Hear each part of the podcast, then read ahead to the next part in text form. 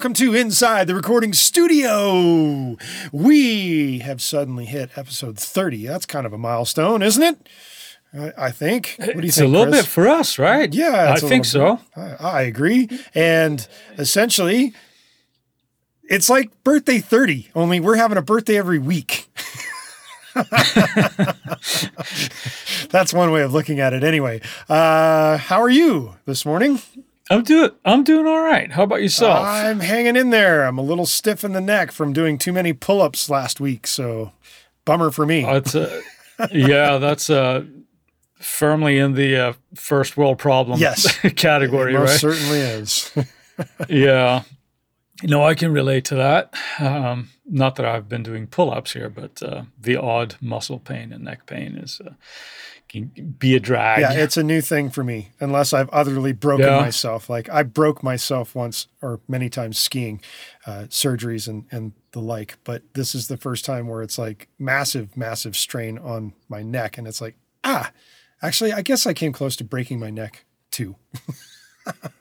skiing. That that doesn't sound like that, yeah, that doesn't sound like something you'd forget. So, oh yeah, remember that time I almost broke my neck? No, it doesn't ring Oh, a bell. Well, you know, I, thinking about it now, it's probably why I have the neck strain from pull-ups because I gave myself severe whiplash. Well, there you So go. yeah, bummer for me. Anyway, today we're talking about Yeah. something that pushes and pulls on sound. We are. and it is the LA2A compressor and its family of compressors that were by Teletronix. Initially, Initially, yes, yes, absolutely. And, uh, yeah. we're going to go very far into its history and all that kind of fun stuff with it. So let's get started. Yeah, we're what do you think? Let's do that. We're, we're kind of doing another kind of like deep dive, like we did with the 1176 a few episodes ago. Yes. And uh, people seem to like that one, so we're, we're doing another one with the LA2A here, and uh, hopefully we'll have some decent information to share. Fingers But crossed. yeah, uh, today, yeah, you never know.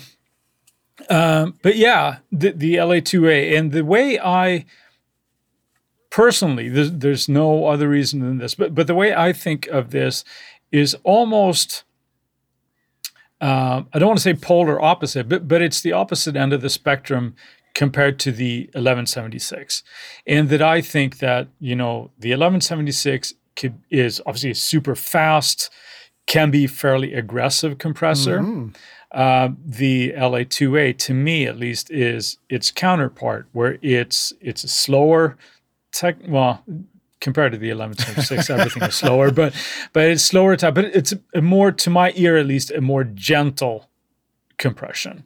So um, I think when you have a, decent grasp, I would say, of, of these two, um, you got a lot of bases kind of covered when it comes to your compression needs. So That you do. I know, I do, I think so. So w- w- what are your thoughts on just the LA2A sort of off the top of your head? I know you use them probably as frequently as I use an 1176. So, uh, uh, so, so um, is that your go-to when you kind of Not necessarily a go to, but there are definitely things that I use it on more often than not. yes. such as vocals a lot. A lot of the time, it is like my initial vocal compressor. And then it's Yeah. also a lot of the time at the very tail end of all the vocal mixing that's going on too. A lot of the time, not all the time, not 100%, but a lot of the time. Probably Yeah. 85% of the time. Because Yeah, because you use it on your vocal bus as well. I do. right? don't you? I use it in multiple Yeah. spots as like kind of like a uh, steps of additional A few compression. dB here, a few dB there, a few dB yeah. there. Yes, just as you just said. Yeah. Uh, yeah. So it, it's definitely a very popular one for me. I just like the way it does without making it sound like things are pumping. That's that's the big thing. Yeah. I, I prefer that it doesn't pump. Right. Yeah, and that is um, again what, what the way I tend to look at it is it's a little bit more of its gentle nature. Uh, not that it can't be aggressive, but but it's not. It, the slopes are a little bit slower, uh, so it could be, you know, um, more transparent. I suppose you can you could say. In a sense, Um, yeah. So maybe we should go in a little bit in the beginning then, where these kind of came out of. And uh, from my understanding, they came from broadcasting essentially. I think it was like CBS that had uh, or bought the first ones that are like that were just the LA two. I the LA two, and that assuming is the original. Yeah, yes, r- right. And assumption would lead that there would be like an LA one in as a prototype or something. But but I do think that the LA two is the one that sort of started gaining a little bit of um, um, the opposite of notoriety, but in that everybody wanted one kind of thing in broadcast. And I think in those cases, it was, you know, LA. Um, it's a, a, linear or a limiting amplifier, right? Or uh, no, I'm using that completely wrong. Um, oh my god, I'm just drawing a complete mind fart here. What, what, what Get on top is. of it, Chris. yeah. Um, but but it was for, for, essentially just to control the uh, output of, of a broadcast, right? Where they sounded on, on the uh, broadcast mics and, and, and, keeping that. So it, it became um, a very popular thing. I think Gene Autry had one of the first ones that was really sort of like popularized it. I think. Wow. I think I read that. Dude. Yeah. Cowboy music. So, yeah. um, but but so anyway, you know, long story short, they came out in this is late 50s, I believe, when they started um, building these. And um, I think, you know, when when was the day? I want to say it was early 60s when they became like a Teletronix thing and they started becoming more mass produced here, um, I believe, and um, eventually ended up being UREI Universal Audio, right? Yes. Uh, the, yeah. So uh, they came from that background, and uh, as a lot of things did, I suppose, with broadcasting. But uh, um, they operate. They're an opto compressor. Yes, but actually, so, let's. Uh, they are like tube ampli. Man, speech impediments this morning. Tube amplification is one way of putting That's it. That's easy for us to say, right? Yeah. and so yeah. It, it, they use a photo cell to mm-hmm. do the gain reduction. So the it, it's essentially the amount of light, I suppose, is the way it is working that goes through this cell is determinant of how much the re- gain is going to be reduced on the signal that's going through the system. Right. It goes by the voltage there, right? So the more voltage goes into it, um, it, it, applies more compression. Yes. And, but it also uh, had yeah. like a, the, the the readout thing would also light up a bit more as more signal was going through, I believe. Yeah. Uh, so that that's uh, I, I can't really speak for all the um, the sorcery that goes into that technology. but who can? Uh, I can't either. Yeah, I am not an engineer right. in that regard. Right. So um, it had it well, it gave this very gradual. It wasn't like an abrupt type of a, of a compression. So it had a little bit more of a gentle slope because yes, and um, and of course, being that it is opto uh, or photocell, photocells do not mm-hmm. react as fast as the silicone that is in the 1176, which is the reason why it is a slower attack. Hmm. There you go. Yeah. Yeah. So um, so given its nature, um, there were. Should we go into the, the, different variations that there was, like initially, the one, the gray one? Uh, yeah, well, I, I, I, I don't think that's a bad idea, but maybe we should also say, and along with before we get there, so we're talking about the yeah. fact that it has a slow attack, and it is slow because it's using this opto photocell uh, sensor for the gain reduction that's happening. Because it's got a slow attack, it also has a very gentle knee. So that's what makes it very, very unobvious that it's doing the compression. Right. Yeah, that that's a very good point to make because it's not like it just hits a certain value and then it's oop compression is applied. Right. So it has this very sort of gradual type of yes. a, of a knee, like you said. Yeah. But now let's get um, into a little bit of that history. even more of that fuzzy history yes. that would just I think that was just perfect the way it was. Um, yeah, so it started here with, with the um, the gray one. I believe. Right? Uh, Was no, when- it's not well, the gray when it became, one. When it it's became, the LA2 well, with the tele. and the LA2 kind of has a bluish tint to it, not necessarily gray, um, but it is kind of silvery, bluey kind of color, um, and that came out in 1959, and it is also Yeah. the one that has the absolute slowest attack of the Yeah. LA2 family in the early days. Yeah. So, and that one happens to be the one that I use the most at the final end of the the, the mixing spectrum. yeah, because you're the you're obviously the universal guy here. So you have several instances of this in software form. Yes. So, um, right. Um, now putting you on the spot Uh-oh. here a little bit, actually. But, but do you know how how slow that attack time I really is? don't. Yeah. Other than it sounds Other good. than it sounds right? Really good, it's the slowest attack there is. Um, I wonder if I can find out that information though. It doesn't technically say, does it? I mean, well, but I think also this is dependent a little bit on um, how, again, on, on the type of uh, input that you have and, and how, I suppose, how aggressive that audio is, right? So it is content dependent, right? Yeah, well, in but that, it has um, a set compression ratio. So Right. It's not like the ratio changes. It's just the amount that you apply to the actual signal that's coming in. So the interesting thing about how this actually works is this. Because I think it's a three, three It to is a one, three to one. All the- of them are three-to-one. Uh, uh, there might be newer ones that change that, but the actual original ones were three to one. So Yeah.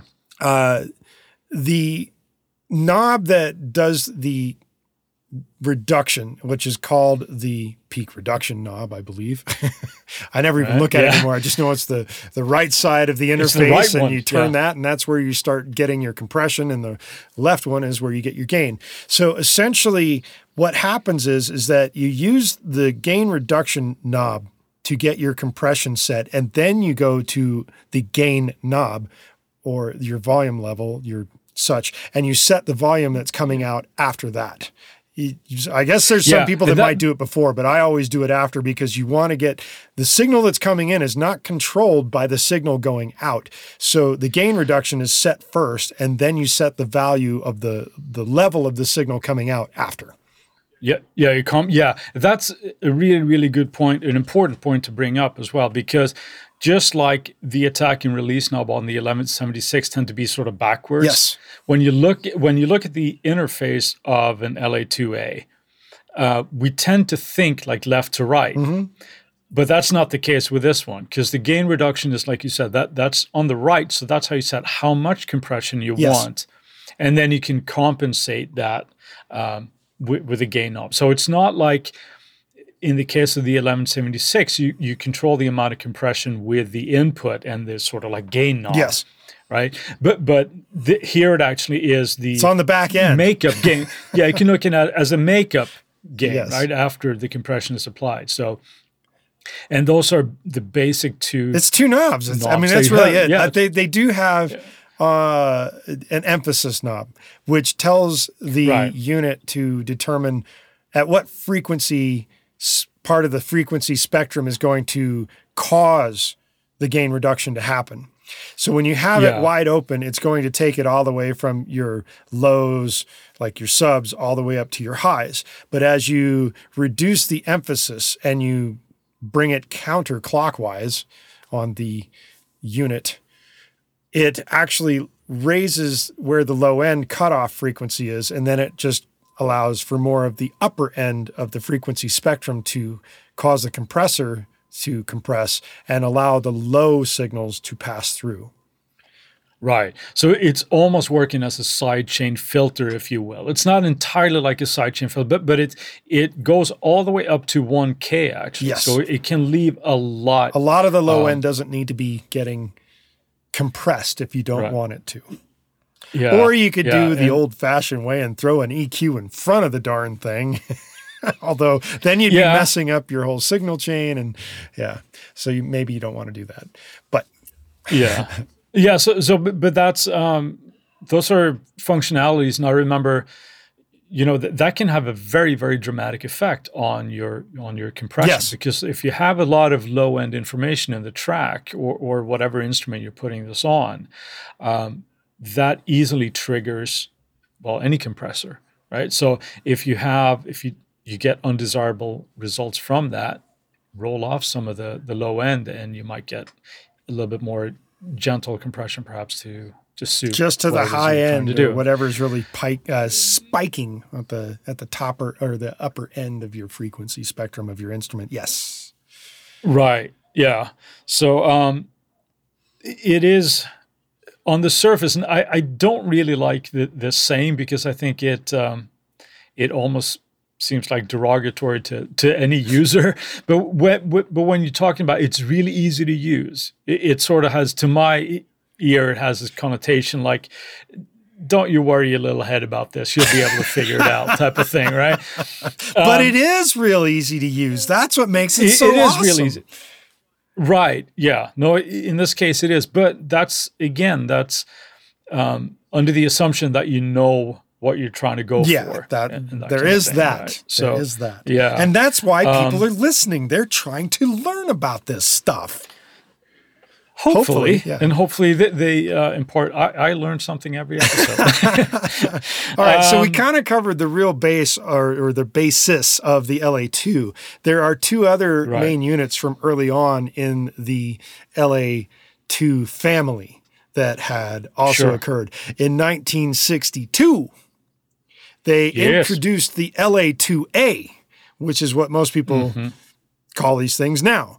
Uh, Yeah. As we were just talking about, the LA2 was the original unit. And joking, And of course, that that there might not have been an LA1, but yeah. right. So, Um, but I do think that's where, and I could be wrong on this, but I do think that that's when it became Teletronix that, that took over the manufacturing. no, it's. Teletronix, 1959. Yeah. Really? See, there you go. That's the fact that I learned today. there you go. So the Um, second the second iteration, which came out in 1962, was a gray faced LA2A, Hmm. Right. Mm-hmm. and they changed the name to LA2A.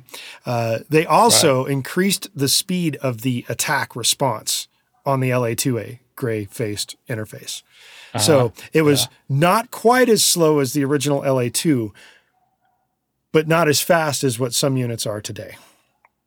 Right. So they call Okay. that their medium attack response uh, unit at this point. And right. it operates very much the same way. It has a gain reduction knob on the right hand side and then a gain uh, makeup knob on the left hand side. And it Right. also has the emphasis knob so you can control what part of the frequency spectrum that you're using in terms of where you're going to take either the whole spectrum or part of the spectrum for your compression. Right. yeah. So that came out in 1962. And a few years later, they introduced in 1965 through 1969. This is where it changed company names to UREI. okay. The LA2A Silverface, or the silver faced. LA2A. I guess that would be either, yeah, one way or the other. I don't know. All flavors, All of the same of thing, essentially. yes. Yeah. But this particular LA2A had a even faster attack response. so, while still slow, it is not as slow as the gray and definitely not as slow as the LA2, the original. Mm-hmm. And apparently, that kind of ended uh, in 1969. They put them out from 65 to 69 and then whoop, done. Um, and then around 1999, they decided, let's start making these things again. yeah, I do think that they had um, a couple of, of short periods in both the 70s and the 80s when they did a limited run of these. again. Wow. Okay. Uh, I did not know yeah, that. Yeah, yeah, but but um, th- they So sort of corrected. started put. Well, you see, we both learned something today, right? Um, but but then yeah, they, they came out with, with Universal Audio now m- making them again. Right. It's sort of like you, you can you can go and actually buy one that is new uh, at this point, right? So, Sure. um, but I guess I'll, I maybe in the period of that, what you're talking about is that they apparently allowed people to clone these things, and you could Mm-hmm. buy clone kits, and you can still get these clone kits now. oh yeah, yeah, yeah, yeah. So you can build your own LA2A. if Yeah, you really if wanted to, And if you're handy with with a soldering soldering iron and a few other things. Yeah. Um, but Yeah. apparently, the companies that you can get these clone kits from now is like Analog Vibe, Producticas, Warm Audio. warm audio. Yeah. Yeah. So, So- I, I haven't so been that handy with doing it, but I could see maybe taking it on as a project at some point. But why would I do that? I wouldn't. Well, yeah, I, I think it, there's there's one of those things if you're sort of an aficionado and you like and, and there's something to be said for the tactile feeling of just like turning actual physical hardware knobs. There is that. Now, um, the the benefit that I think, and I'm sure you'll agree with this, wh- when because these are obviously abundant in software form as well. yeah, right? there's lots of people But- doing them. but- right but the uh, the benefit of you can have as many as your your dog can handle or your your computer can handle right if you if you're building a clone and you have that one clone you better choose wisely what track you're going to use that on right because yeah th- there's no oh get the lead vocal fantastic. Oh maybe we should put it on the bvs as well. Hmm, okay now you got to run out and do another one or you do you know you print Multiple the process passes. and all this kind of stuff. Right yeah. Um, so an obvious thing to point out is obviously the flexibility of having it as many times as you as you want in, in the software form. So um, we mentioned, or you mentioned there, uh, that there are several kits that you can buy, but uh, in the software world, you know, obviously Universal Audio, Waves, Brainworx has one, Native Instruments, T-RackS. There's multitude of companies that that actually have one. Well, um, even Logic, being a- even Logic has an Oh, yeah. emulation of it in their Logic compressor as well. Right. Yeah. So there's that. There's you know everybody has one. Um, now, it, it- now, when I say everybody, uh, it's kind of ironic because I'm I'm as you, if you've listened to this before, you know that I'm a Slate user. I'm a big fan of, of their product. Don't have a straight up LA2A emulation in in the bundle. There are Curses, Slate, that- curses. yeah, that, that's what's holding me back. Um, You hear that, Steve? there are yeah yeah oh he's he's heard that one before when are we getting an la2a when I feel Um, like it. yeah well um priorities right but but there there are compressors in the package that that can do that a very very similar type of, of uh, Sure. compression Sure, yeah. so um but but widely used compressor obviously um you know pretty much anybody if you've never used one try it out you know see see what you think if you're a logic user pull it up but uh what is it called in logic they're calling it the uh because it's in the compressor and what do they actually call it now i'm gonna make some clicking noises here because Click, click. I right, gotta- you get on top of that. I- uh, i'm gonna I'm just going to reiterate the so- fact that it is very easy to deal with. Is you're talking Yeah. two knobs plus the emphasis if you're really trying to figure that out. Um, the odd thing though is that a couple of the versions of it do have the ability to quote unquote switch into limiting phase, but eh, why use that when you can use an actual limiter? yeah yeah no there there, there is It's that. very That's good at its the, uh, compression, so, that's the only re- I never use it as a limiter. I always use it as a compressor. Yeah. Yeah, no, I, I don't either. And then it's, I, I believe it's actually 100 to 1, the, the, uh, the rate for, for limiting. So, so you want to talk limiter, that, that's, yeah, that's, that's pretty hardcore. um, right now, I'm not able to pull that up because we're actually tracking the podcast at the moment. So Logic doesn't like it when you pull up extra plugins during tracking. So, ah, screwy. but but I do think it's called. The, uh, I'm trying to visualize it in front of myself right now. Uh, well, bottom line is that it's there. Um, we'll put a little note on in the podcast notes here what it's actually called. I think uh, we'll do that. Uh, what it's called in Logic, but um, again with the Logic air quote here emulations, they're not dead on emulations for whatever hardware product like they have for the Focusrite or the 1176 or the SSL uh, compressor.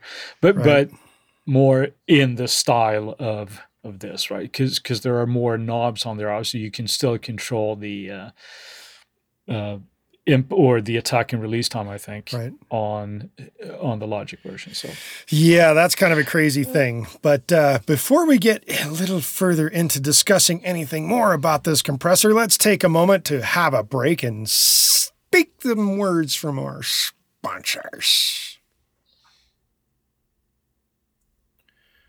All right, so moving on, let's look at some of the different ways you do use it because we have mentioned compression and uh, we've talked about the well we didn't talk about we briefly mentioned the fact that you can do some limiting on it. Yeah, and which uh, yeah so let's let's kind of dive into that just a little bit. The compression ratio as mentioned before is a three to one mhm. and yep, I did mention that I never really use it as a limiter, but you just mentioned that when it is a limiter, it is a 100 to 1. And that is Yeah. correct. Uh, the attack time, we uh, were a little bit fuzzy on a moment ago. It's Yeah, actually yeah. 10 milliseconds. That's the attack time for this. It is a 10 millisecond attack time, which is not very speedy, speedy, It's not very- but it's it's not it's not slow very slow either. either. Um, Yeah, and I'm not sure if the tack time is the 10 milliseconds on the LA2 or on one of the variations of the LA2A.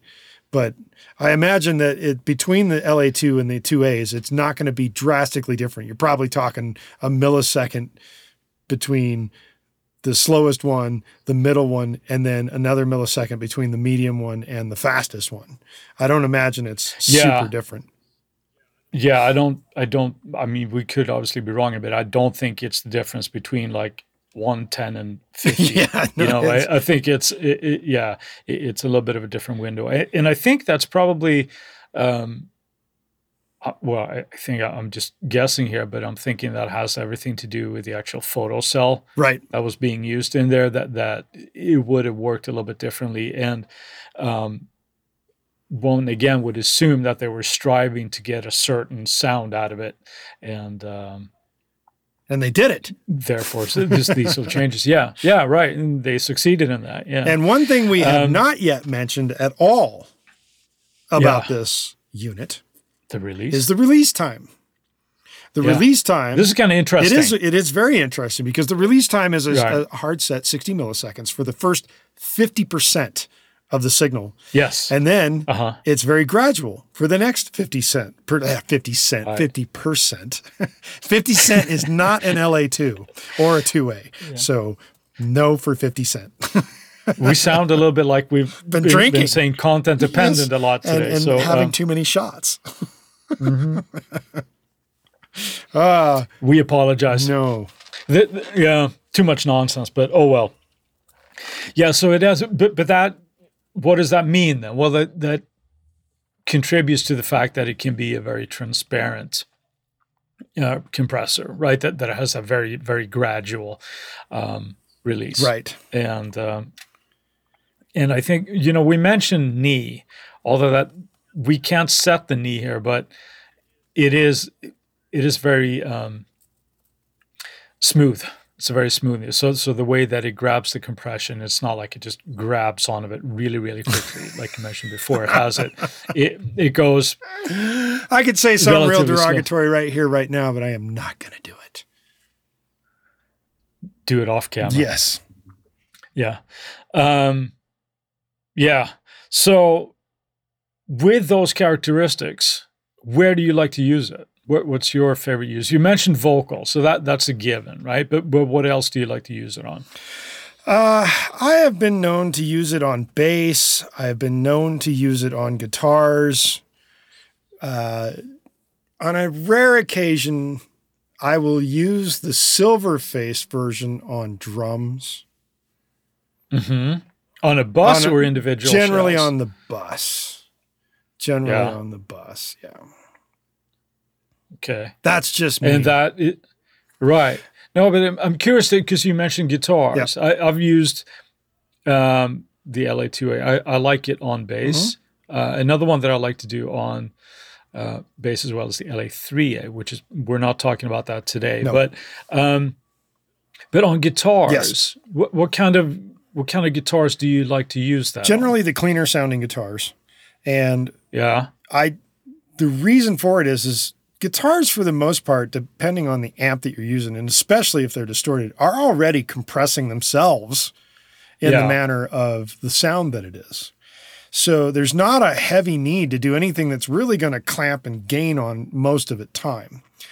Uh, that's true. Yes. Unless you're really trying to pull out a pick attack. And then if you're doing a pick attack, you're not using the LA2. You're going to be, or the 2A, you're going to be using something much more aggressive like the 1176. Uh, right. However, I, I'm not always in need of pulling out the pick attack.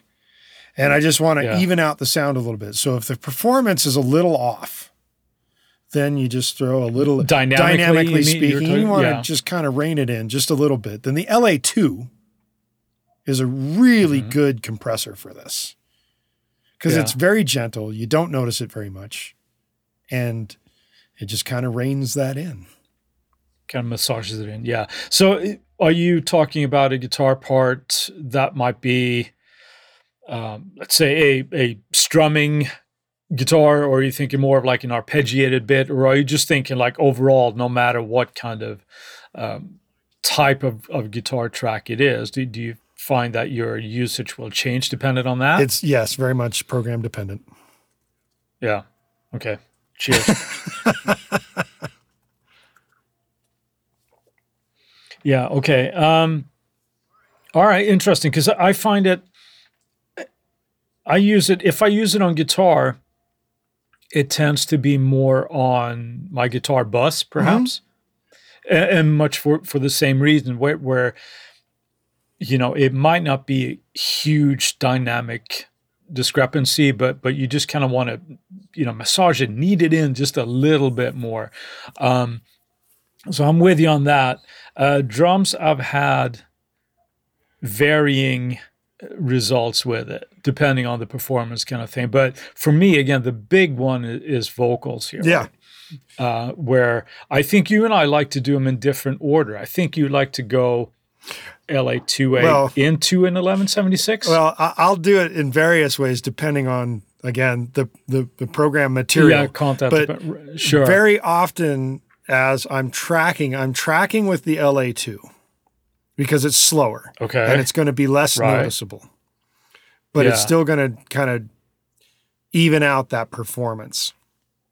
And then uh, the first step may or may not be the other compressor that we've mentioned or limiter uh, unit, Yeah. the 1176, or yet another version of the LA2 on the actual channel strip, uh, set to you know only take a couple dB off. It, it's it's not much, Yeah. one to two dB, and usually I'll use the silver or the gray for that. Then if that's going to a bus, that bus will probably have another version of the silver Right. or gray The- the same, and yeah. Mm-hmm. set again for one, maybe two dB of reduction.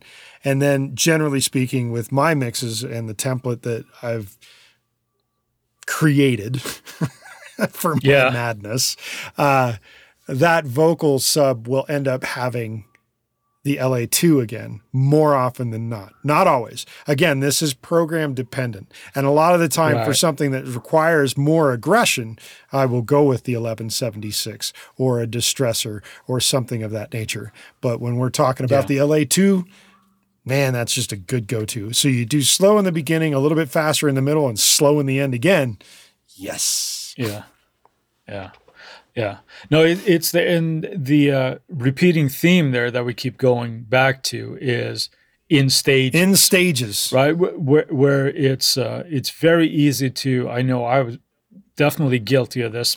You know, when I first started learning how to mix and and, and trying to just jump in um, two feet here and try to do something. It, there was not uncommon to just like have one compressor and then just compress the living shit out of it, and then you wonder why. You know, Where'd like, all the life go? it- yeah, exactly. So doing things in stages and and just like with last week's episode when we talked about EQ, Yes. how n- no why you're doing something and why you're putting a compressor on here. Um, it's very easy now that we mentioned that we have all of these tools and software, and to be able to use that, them in multiple instances. right, but but it's like okay, well I have this, so I, I, I let's just put, put it on. I got to put an EQ. yeah, and in some cases you you don't, like you mentioned, like distorted guitars. Yeah. Uh, depending on the performance, but but the sound of a distorted guitar itself has very very little dynamics yes. to it because it's it's distorted. Yeah. That's what that that kind of does. So, do you need a compressor on that? Nah, probably nah. not. So, um, I feel like the meet, my point. The knights that say nah, nah. Yeah. This, Sorry. What times are these where you can see the knights say neat to a defenseless right. woman? Um, but um, yeah, so applying a little bit in stages, um, I think, is um, definitely you, you, get the sound that you want in the long run, but but it's a lot more transparent. So it doesn't sound like you're just running into a brick wall, and then it it like you mentioned sucks all the life out. Sometimes running into a brick wall is not a bad thing. It's just generally speaking, you don't need to do it. Yeah. Well, if it's an effect, right? That's what you right. want, right? You want that pow, you know, you, smash you me right in the face, make my face flat. Yeah.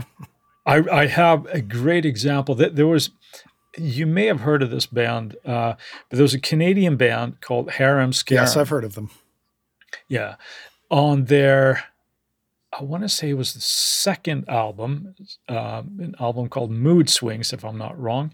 Um, there was one of the songs, now the track escapes me, I think was called Justice in the World, something like that. But there's a vocal break where the vocalist obviously projecting, like, and he's hitting all these notes, and it just, pow, you just hear the compression just, just gripping that and just crushing it, and it's just like, it's a cool effect. It sounds awesome in the mm-hmm. song, mm-hmm. but um, not something that you'd want on your entire track. So be careful with those levels. And, and probably, I have not heard this, but I'm going to posit a guess that they didn't track it with that compression. They probably put it on in the mix I, stage. I'm, I'm guessing so as well. Yeah, yeah. All right. So we've talked about. Excuse me, I get a. excuse me, I got a frog in my throat. Uh, you're um, breathing your beard. is that what it is? I'm just yeah, guessing. It could be. Yeah, could be. Um, so we talked a little bit about the usage. How it's it's a simple compressor to use. It can be very the, simple. Uh, yes, can be. Yeah, to dial but it in well. Set the game. Takes. It's like a, that. What was that game called? Othello. Minutes to learn, a lifetime to master. yeah, I don't think it's necessarily that bad no, with this, no. but um, there we go. But um, on that note, I think we should roll into our Friday find segment. Oh, what do you think, my! Joey? Really? Yes, All right, I think we should. Cool. So, um, as I usually go first, I'm going to grab it and I'm going to go first. You do that. And uh, this week, my find would be a guitar amp sim from a company called ML Sound Lab. Uh-oh. And it is a emulation called Amped Roots. Amped Roots. Yes. Um, so this is kind of like is, a low gain kind of thing for for rootsy kind of music. Yes, except the opposite of that. It's high oh, gain. Well, and, and you it, told it's, me it's a super. Yeah, I did. Yeah. Um, no, it's a really really cool one. I have a lot of amp sims, but I was retracking a song this week and I wanted something to just kind of hit, and I had done like a, a, drop tuning on a couple of chords here and there, and I just wanted a different sound. And I was like, hmm, I'm going to try this one out, and pulled up pulled up a preset, and it just it was awesome. It, it worked really really well. So um, it got me thinking like, hey, I should pull this one out more often. So um, I really liked it. They have a bunch of different amps that they're um, reasonably priced. And who is this again? Uh, ML Sound Lab.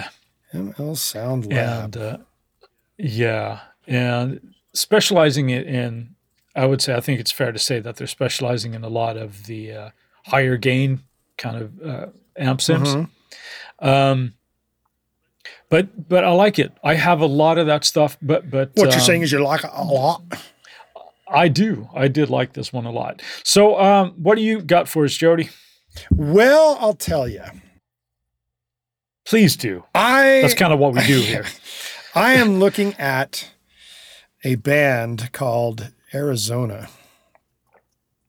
Ooh, Arizona music. tip. Yeah, this is like this is something that I found that is pretty cool musically speaking from a hmm. songwriting standpoint. Awesome. And they have a song called Problems. Okay. And that particular song struck me for, I guess, the fact that we've got 2020 going on. so, just so you know, that's the year that this was recorded in. And if you haven't figured it out by now, 2020's got quite a few of them. Um, this song is actually really quite cool. And there's moments in the tune where the singer is got this very intimate vibe going on, and then other moments where it's not quite as intimate. So, for whatever reason, it is number one at the moment on my jam list on Spotify. cool. So Nice. I'm digging it. I think you guys should check it out. It is a bit more in the pop realm than it is in anything else. And so there's some pretty cool production value going on in the tune in and of itself as well, which makes it cool in my mind. Absolutely. I do not know how popular this band is. I don't really care because I Yeah. think they're cool. So Good music is good, good music, music, is good music. Exactly. regardless of style. And whenever you can find something, um, even if it's outside of your wheelhouse, you can always learn something from a different type of songwriting or production technique that might make you go, hmm, I can probably try that in what it is that I'm doing. That is correct. So, so being exposed to new stuff, big fan. So I'll have to check that out as well. too. Yes, it is a good song. So I recommend everybody out there to go, hey, check out this. And even if you don't like the song in itself, you probably should be studying the production because the production value on it is pretty darn cool. Awesome. Yes. I think that is a great note to end on today, Jody. End on. Thanks for slumming it with us here today. We do appreciate it. That's right. And with that, we will say sayonara till next week. Or, no, better yet, what you ought to do Tuesdays, you can get little Tuesday Tuesday, tips. tips. from us. And the mm-hmm. Tuesday tip for this coming week will involve dun dun dun the LA2. The LA2A. yeah, obviously. Yeah, that's what we've been talking about. We'll have some sound bites from that and, and how we use that and what it sounds like on your tracks. That is correct. If you haven't already done so, go to our website, insidetherecordingstudio.com, and sign up for our mailing list. That way, you'll make sure you don't miss any of our future episodes. Also, if you have a suggestion for a subject for a future podcast you want us to talk about, drop us a line there too. And with that, we will now say, have a good week.